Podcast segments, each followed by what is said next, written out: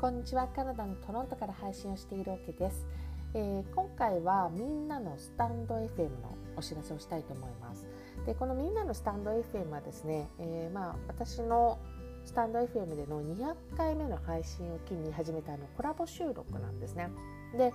えー、毎回、まあ、スタイフの配信者さんにゲストにいらしていただいて、まあ、お話を伺うということをやってでまずあのみんなのスタンド FM 用のサムネイルをね新しくいたしましたで、えー、その新しくなったサムネイルのあの背景とかをですね、えー、今回の配信の中で、えー、してたりしますしあとあのこのみんなのスタンド FM っ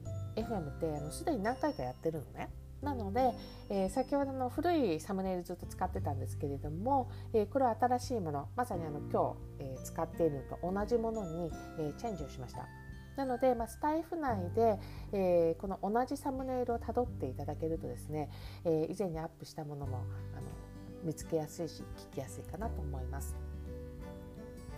で今回があのゲストがね、えー、シンガポールのフック船長だったんですね。でフック船長には少し前にあのコラボライブでお話を伺ったことがあると思います。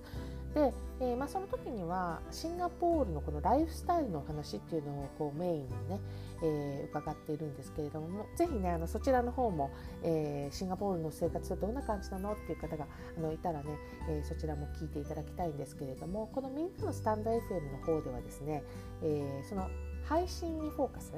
えゲストにいらしてきてくいらしてくれた方のあの配信にねフォーカスをして、えー、お話を聞いていくっていう企画なので、えー、今回は、えー、フック船長の配信あのこれかなりたくさんあるんですが、えー、その中からこう気になる配信シリーズについてねお話を伺ったりしています。あとはあのこれからこう音声配信でやって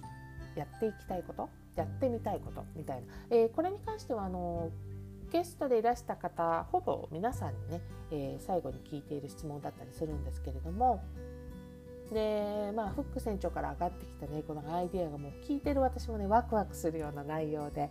えーまあ、そういう、えー、そのあたりもね、えー、楽しんで聞いていただけたら嬉しいなと思っております、えー、今日配信概要欄のところにですねフック船長とのこのコラボ収録のリンクも貼っておきたいと思います。ではまた次回の配信でお会いしましょう。カナダ・トロントから OK でした。